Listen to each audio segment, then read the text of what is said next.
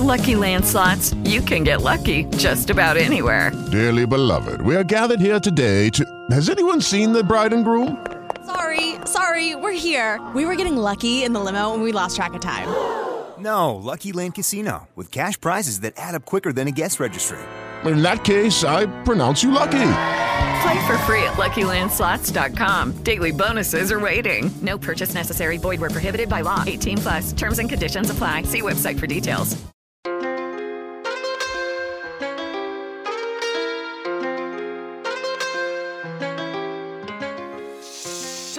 Tutti e benvenuti su Go Lato! Io sono Antonio Cefalù e qui ogni settimana vi porto tutta l'attualità del calcio che parla spagnolo.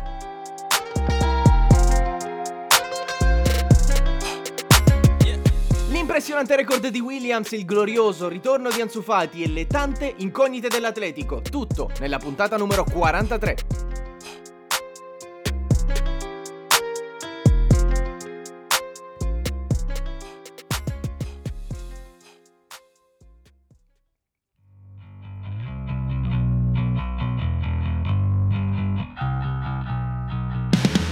Belle notizie, momenti storici, passi avanti e passi indietro, c'è stato tutto questo in questa settima giornata di Liga, ma prima di andare ai discorsi ripassiamo tutto quello che è successo, partendo dai risultati. Sabato ha rotto il ghiaccio con la giornata e con la siccità di punti l'Alaves che ha inflitto all'Atletico la sua prima sconfitta per 1-0. Valencia e Atletic si sono poi divisi la posta in palio, pareggiando 1-1. Il Sevilla ha resistito in 10 uomini e ha battuto 2-0 l'Espagnol. Hanno chiuso la giornata Real Madrid e Villarreal 0 gol e un punto per uno. Domenica 102 minuti di spettacolo per Mallorca e Sasuna che hanno chiuso sul 2-3. Il Barcellona è tornato a vincere grazie al 3-0 al Levante, poi vittoria per 1-0 della Real sull'Elce e per 3-1 del Raio di Falcao in gol anche contro il Cadiz per farne 3 in tre partite. Ultimo atto del fine settimana per il Betis che ha battuto il Getafe 2-0 Manca l'appello Celta Granada che verrà giocata questo lunedì sera, ma la classifica ce l'abbiamo già abbastanza chiara.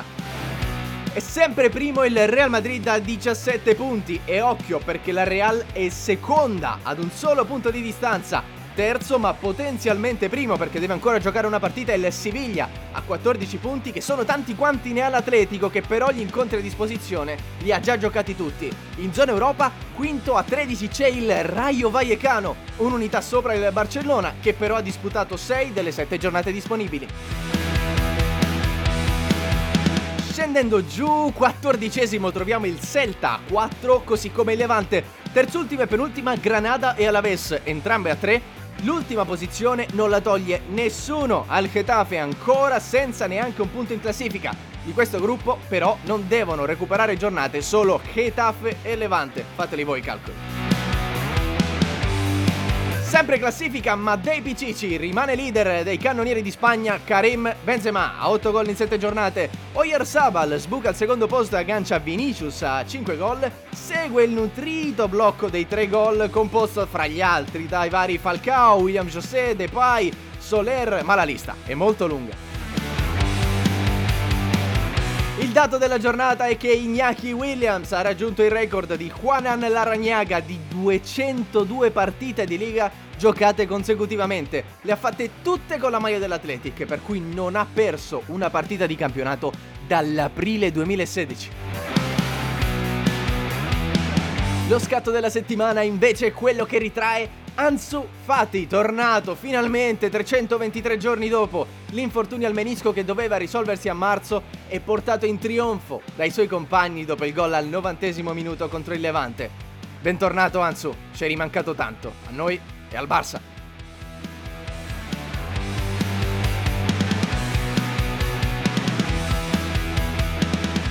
Estaba muy feliz de volver a hacer lo que más me gusta y bueno, eh, siempre que tienes eso en la cabeza, pues todo lo demás pues se te hace más fácil.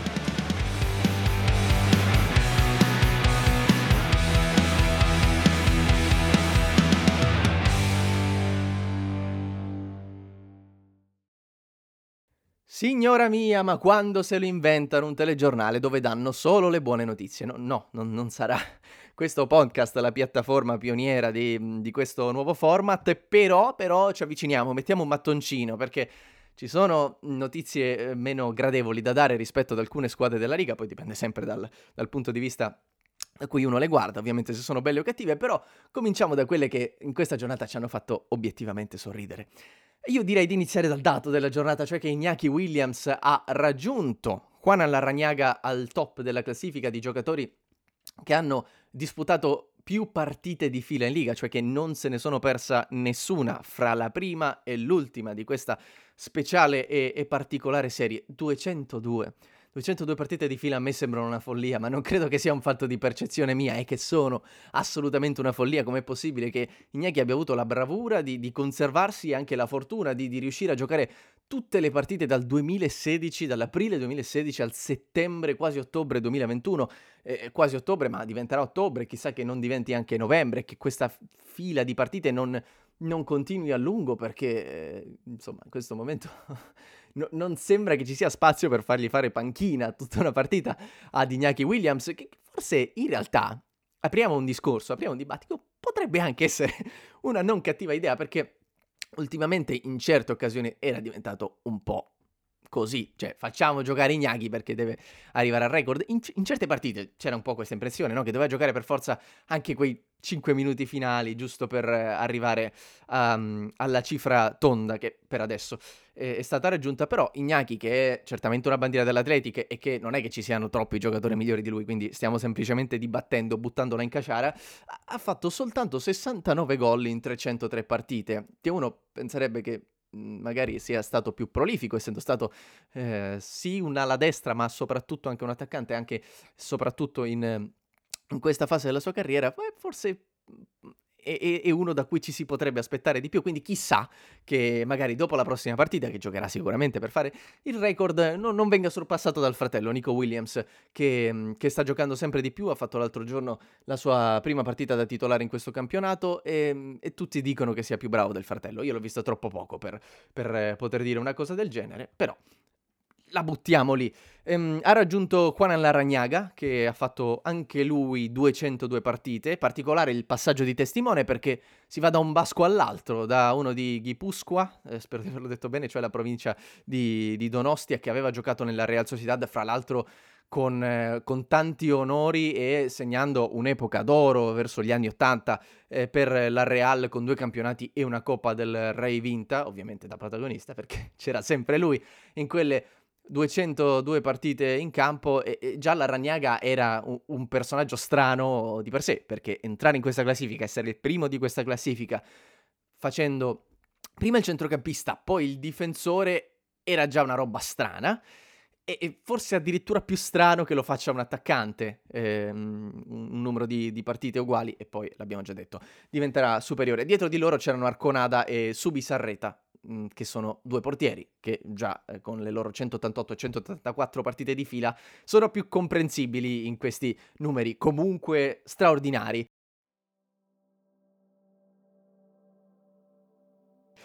Straordinaria è un'altra cosa, straordinaria che ci ha fatto sorridere. Noi abbiamo cominciato questa sezione dicendo che sono le notizie che ci hanno fatto sorridere, a qualcuno forse anche un po' di più, perché mm, il ritorno di Ansu Fati, e questa è la notizia che ci ha fatto veramente contenti in questo fine settimana, è quello che tutti aspettavamo, è quello che aspettavano ehm, i tifosi del Barcellona, è quello che aspettavano gli appassionati di Liga, è quello che aspettiamo, aspettavamo tutti per eh, ridare al Barcellona un fattore per tornare grande. Chissà come sarebbe finita la scorsa Liga se il Barça avesse avuto in maniera continuativa Ansu Fati, questo esterno punta poco importa perché eh, insomma sono un po' gli stessi ruoli di cui parlavamo parlando di Iñaki Williams, ma questo sì che ha tantissimo gol nelle vene appunto da un apporto enorme alla manovra offensiva del, del, Barcellona. Giocato gli ultimi minuti contro il Levante, ma è tornato al gol. Parlavamo dello scatto, no? C'è questo scatto meraviglioso che io ho descritto a parole, sicuramente non in maniera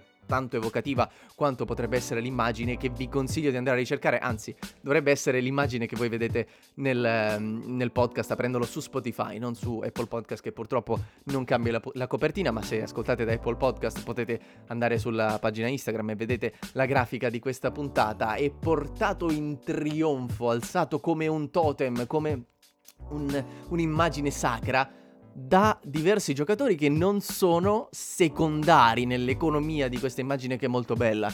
Cioè Ronald Araujo, Memphis Depay, Eric Garcia, eh, mi sembra che ci sia anche Gavi, cioè tutto il futuro del Barcellona che alza in alto quello che deve essere il, il capopopolo, il leader del, del nuovo Barça e, e già si è in un certo senso posizionato in, questa, in questo ruolo scegliendo la, la, numero 10, che è obbligatorio scegliere eh, in Spagna, insomma, siccome c'è una numerazione progressiva, qualcuno se la doveva prendere per forza, però il fatto che l'abbia scelto lui parla molto bene di, del tipo di giocatore che sia lui, del, dello stato di forma in cui si è sentito quando l'ha scelto, cioè un mesetto fa ha capito che sarebbe tornato per riprendersi quello che, che, ha perso, il tempo che ha perso e riprendersi eh, un poco ai livelli che, che, gli spettano e che tutti si aspettano da lui, ma ha dimostrato di, di voler guidare questa nuova generazione che sta eh, piano piano emergendo nel Barcellona e che evidentemente l'ha scelto come leader. Un gol bellissimo che ci ricorda che Ansu può fare tante cose molto produttive in campo e che può risolvere le partite da solo, una partita che però ci ha pensato a risolverla da solo anche il, il Levante, parliamone un attimo.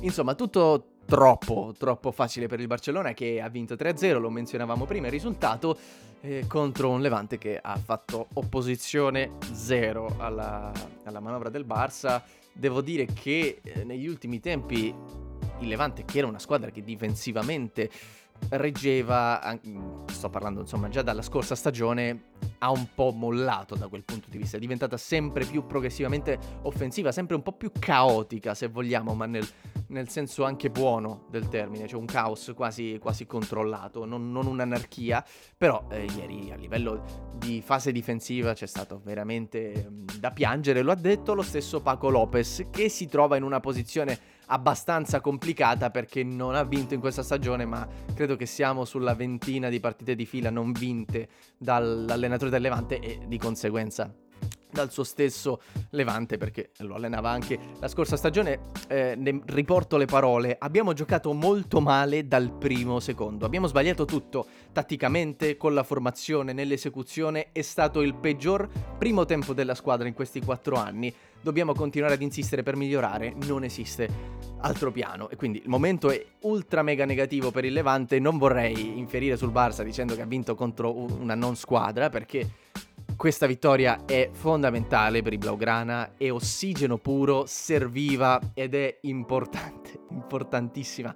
Eh, che arrivi, le vittorie devono arrivare eh, come sea, diremmo in spagnolo, cioè come vengono, se vengono van- vanno bene e ce le prendiamo, vanno bene per il Barcellona che, che ha bisogno di, di, un po' di entusiasmo anche per andare avanti, di un po' di risultati che, che aiutano sempre, eh, vanno benissimo per Ronald Koeman che non era in panchina, in quest'ultima partita perché era stato uh, squalificato e credo che comunque al tifoso del Barcellona non faccia male non vedere Kuman così una tantum, ci può stare, un, un po' di pausa, no? di quelle pause di, di, riflessione che poi ci si ritrova, ci si vuole sempre eh, più bene. Era stata una settimana tumultuosa, come al solito per il Barcellona, perché eh, Kuman era andato in conferenza stampa prima della partita pareggiata 0-0 col Cadiz leggendo un, un, comunicato in cui diceva sempre le stesse cose, cioè siamo una squadra giovane, ma hanno venduto i giocatori e um, ci vuole tempo, dobbiamo crescere, eh, abbiamo talento, ma abbiamo perso Messi, puntini, puntini, puntini.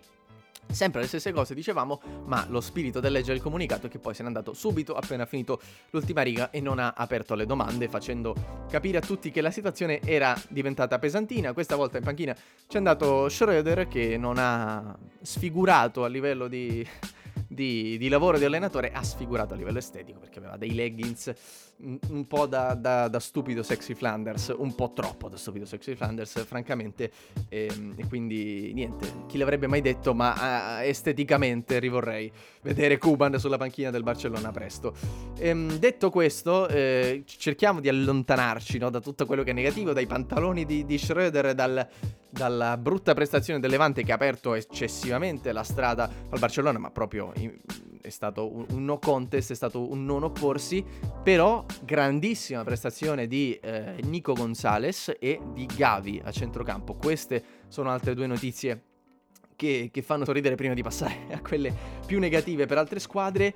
Eh, Nico 96% di precisione nei passaggi, 3 dribbling tentati, 3 dribbling. Riusciti, un po' meno sulla precisione dei passaggi Gavi che è arrivato ad 88, questo 2004, 17 anni, però 5 dribbling su 5 e, ehm, e, devo dire che però ha rubato molto di più l'occhio rispetto a Nico, è un giocatore per cui sto iniziando a, a stravedere anch'io chi, chi, seguiva il Barça Bello, lo conosceva già e aveva già ottime sensazioni per questo inizio di campionato, ma è uno che, che sa il fatto suo, che tecnicamente è molto bravo, che alleggerisce un po' il peso della costruzione a, a Sergi Busquets che è sfacciato, che si prende le sue responsabilità e il Barcellona ha tanto bisogno di qualcuno che si prenda le proprie responsabilità in questo momento. È paradossale che lo faccia un 2004, ma per fortuna che la Masia continua a sfornare questi talenti e tra l'altro si vede che questo qui per la proprietà tecnica, per la proprietà di gioco è uno uscito dalla Masia.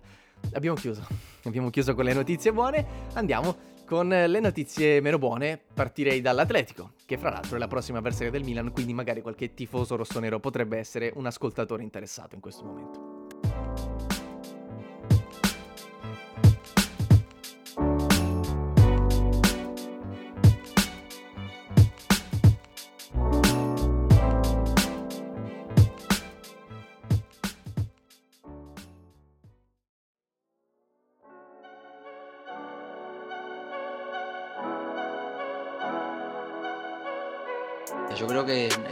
Faltó obviamente ideas para nosotros transmitirle al equipo para poder romper esa línea tan defensiva.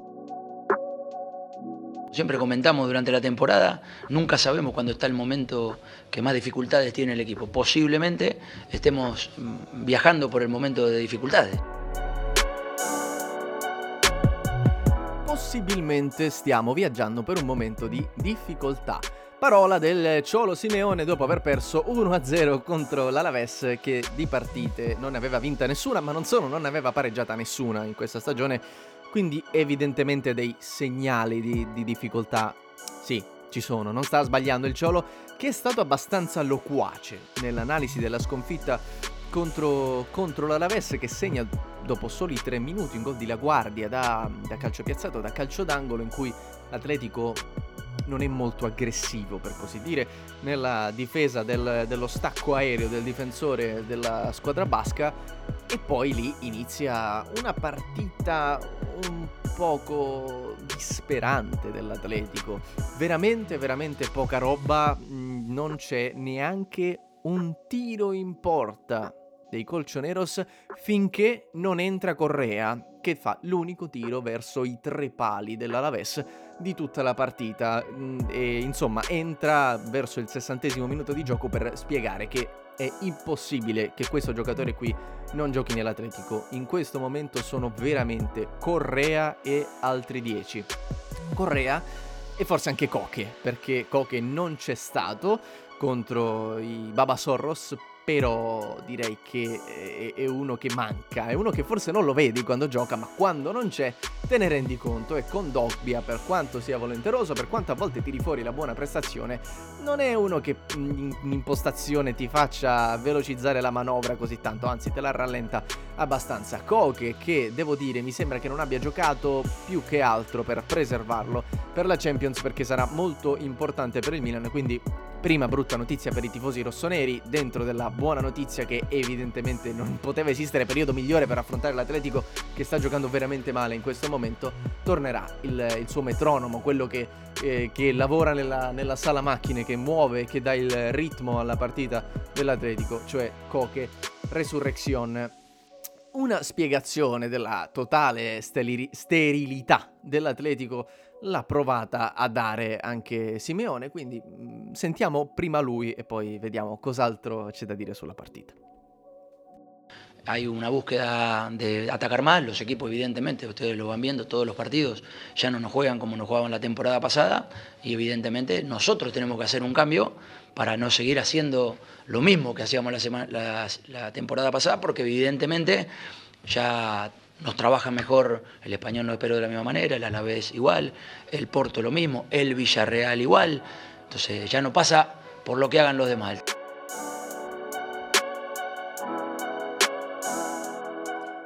Primo punto siamo d'accordo, la chiave è su come l'Atletico si propone offensivamente, la chiave dei problemi. È lampante che ci sia anche qualche cosa che non funziona in difesa, non solo perché hai preso un gol da una squadra che non segnava da un mese, ma anche perché c'è un, un, una fragilità difensiva più, più evidente rispetto al, al passato nell'Atletico. Però, secondo Simeone, ed è una teoria che sposo, le squadre hanno capito come difendersi contro l'Atletico e in un certo senso è in questo momento compito suo nel ricercare nuove soluzioni.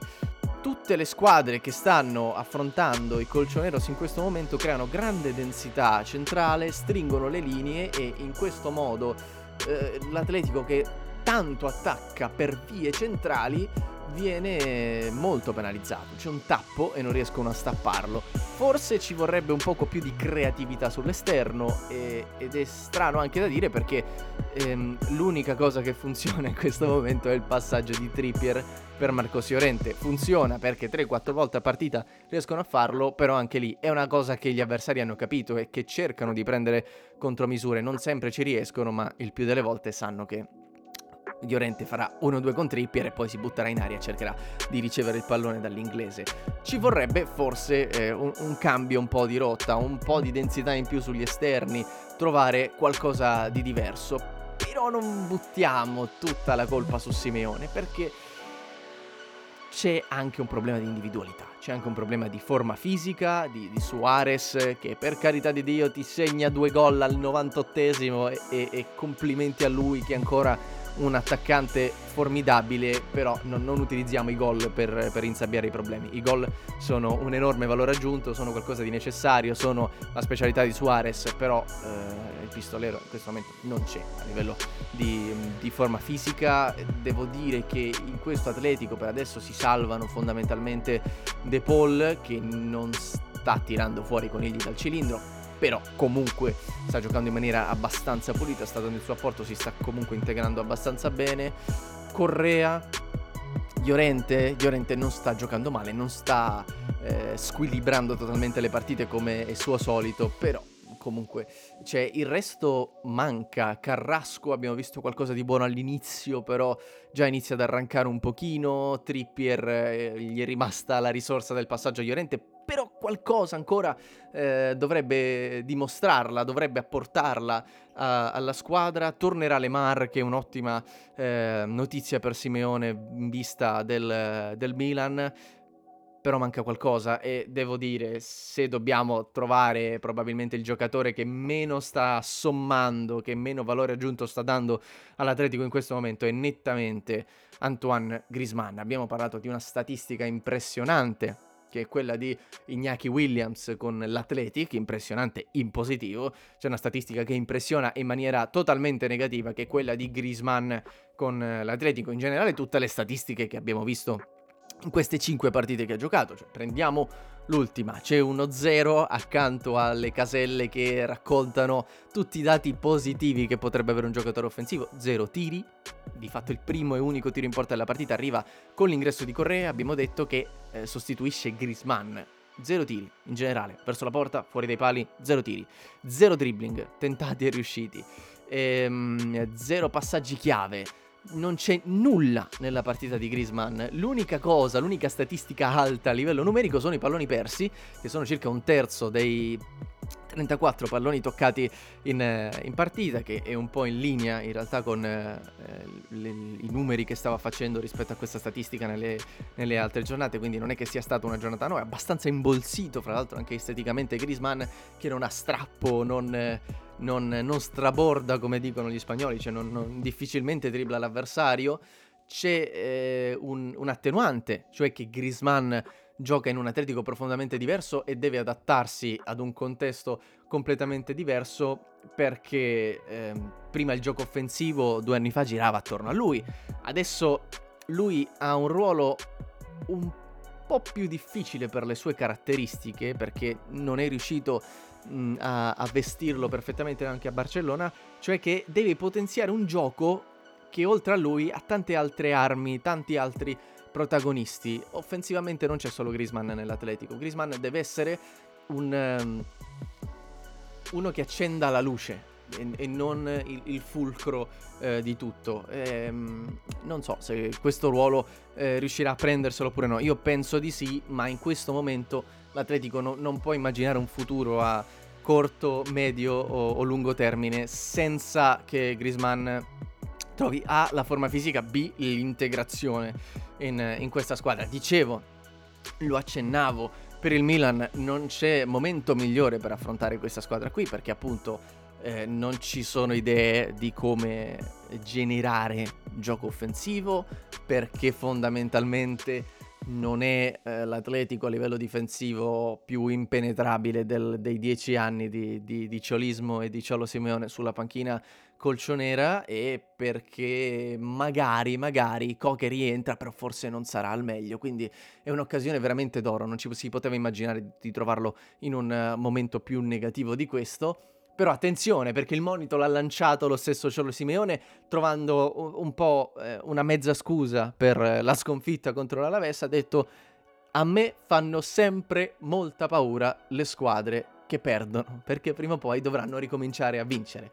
Ne ha persa solo uno, l'Atletico, però stiamo parlando del campione di Spagna, quindi una sconfitta è già tanto e stia attento il Milan che l'Atletico non voglia e non debba e non senta l'impulso e la pressione di dover ricominciare subito a vincere perché comunque questa rimane una squadra veramente veramente forte. Io eh, non so se sia in contemporanea con Paris Saint-Germain e Manchester City questa partita qui, spero vivamente di no perché quella la vorrei vedere, però sono sicuro che sarà al top delle mie priorità martedì sera questo Milan Atletico molto molto interessante.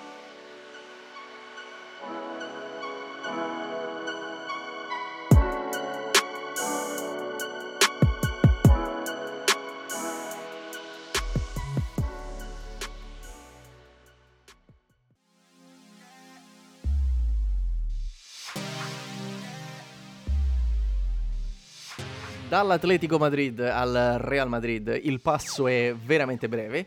Geograficamente, non so se lo sapete, ma dagli uffici della città Real Madrid si vede proprio in maniera molto nitida i Luanda, sono veramente tanto vicini, si vede anche perché eh, si inizia ad entrare in tutta quella zona di Spagna completamente vuota, da, da Baracas in poi non c'è niente nel centro di Spagna. E quindi è molto facile vedersi, avere il nemico di fronte, nemici però con, con problemi comuni perché sono vicini anche nelle nelle magagne del, del, gioco, che ci sono per il Real Madrid, ci sono cose che non funzionano e che eh, probabilmente gli ultimi grandi risultati avevano un po' insabbiato, avevano un po' lasciato in secondo piano, però ci sono anche problemi con, eh, con le individualità. È stata una partita interessante, eh, partendo dal gioco, quella con il Villarreal che avrebbe meritato di vincere contro, contro il Real.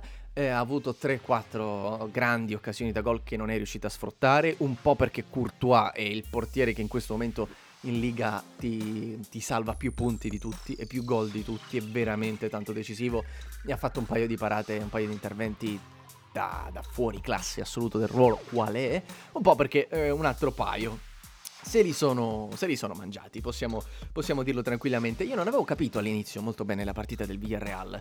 Eh, pensavo che eh, Ancelotti avesse trovato una buona idea mettendo Modric in pressione su Parejo perché c'era questo strano mm, eh, sistema per cui il sottomarino giallo prendeva palla in difesa, la giocava corta, palleggiava fra i difensori, poi prendeva palla a Capu, che è un bravo giocatore, però che magari nella gestione del pallone non è eccelso, quindi faceva tanti tocchi ed era una un incedere molto lento quello del Villarreal. Poi ho capito perché poi a un certo punto mi ero spazientito io a guardarli, ma si è spazientito soprattutto il Real Madrid che ha iniziato ad essere stanato quasi sempre in pressing, cioè non ce la facevano più ad aspettare, andavano a pressare e lì si è palesato uno dei problemi più evidenti del Real Madrid a livello di sistema in questo momento, che è il pressing.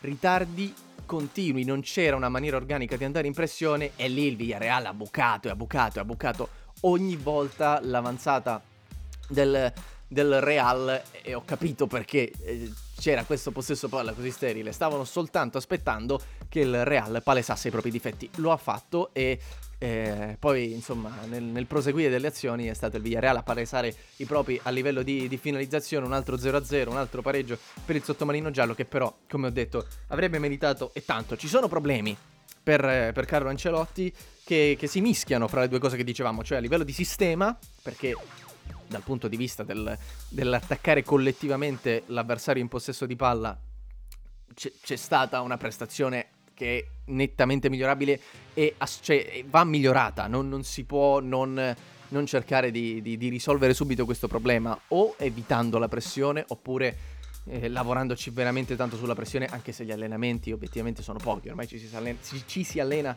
praticamente eh, giocando, però c'è stato anche un problema di di individualità, eh, giocatori fuori ruolo che non hanno reso bene, Nacho l'abbiamo detto tante volte, messo terzino sinistro è limitante, eh, Valverde questa volta ha giocato terzino destro, nel ruolo di terzino hanno giocato già sette giocatori del, del, Real Madrid e alcuni appunto fuori ruolo perché Ancelotti non riesce a trovare la quadra. Eh, con Mendy assente a sinistra sta veramente patendo la, la pochezza delle alternative e con Carvajal assente a destra non è riuscito a trovarsi in, in linea sulla stessa lunghezza d'onda con eh, Lucas Vasquez, Carletto e quindi si, si, trova a ripiegare su un Valverde che a, a me dispiace perché non, non, non, è uno che si merita di giocare in un alto ruolo soltanto perché corre tanto e quindi relegato all'esterno sicuramente a livello di qualità della prestazione perde molto però ha giocato veramente veramente male. Da, da terzino. E devo dire che a livello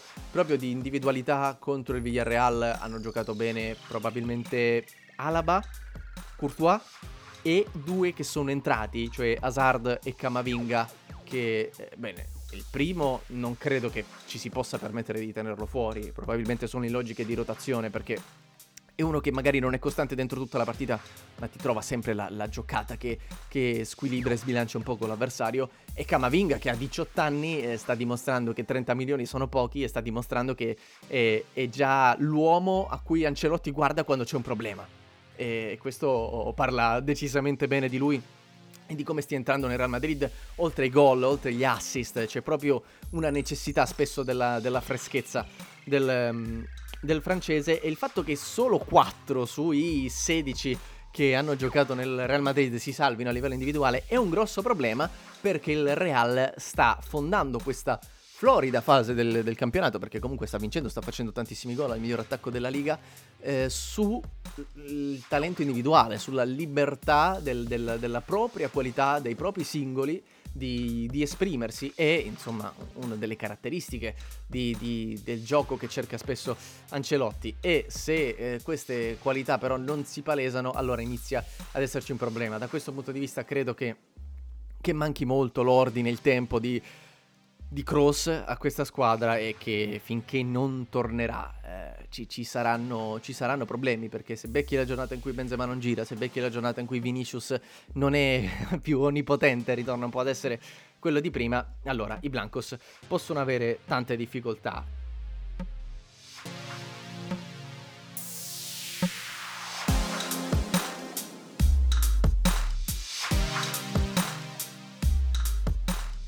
Sono stati un po' questi i punti salienti della settima giornata di riga, veramente ci sarebbero tante altre cose da dire, il tempo però stringe e poco e mm, mi obbliga a parlare soltanto de- delle squadre che probabilmente interessano di più a voi, ma ci arriveremo a parlare di questa Real Sociedad che insidia finalmente di nuovo i primi posti, che eh, ricomincia a convincere, di questo Betis che, attenzione, sta diventando eh, una squadra discretamente interessante da guardare anche per il tipo di, di spettacolo che offre. Del Raio insomma, c'è una stagione lunga davanti, potremo parlarne tanto a lungo e approfonditamente. Io per adesso di questa liga che qualcuno ha voluto dipingere come depotenziata e forse lo è, non, non sto trovando però una minore attrazione, anzi questa ricostruzione di tante squadre, questo emergere di altre mi sta veramente interessando, credo che sia ancora un campionato su cui mettere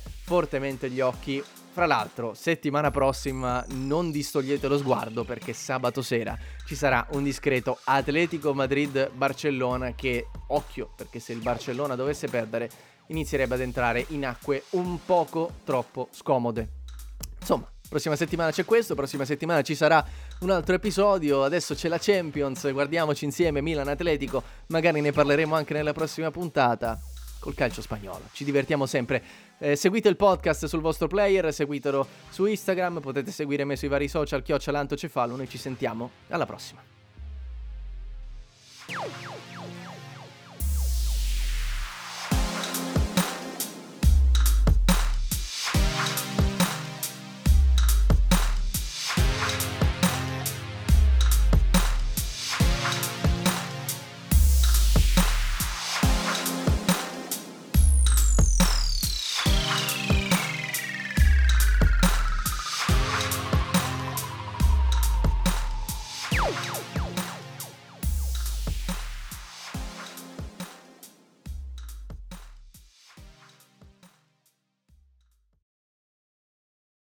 Lucky Land Casino asking people what's the weirdest place you've gotten lucky? Lucky? In line at the deli, I guess? Aha, in my dentist's office.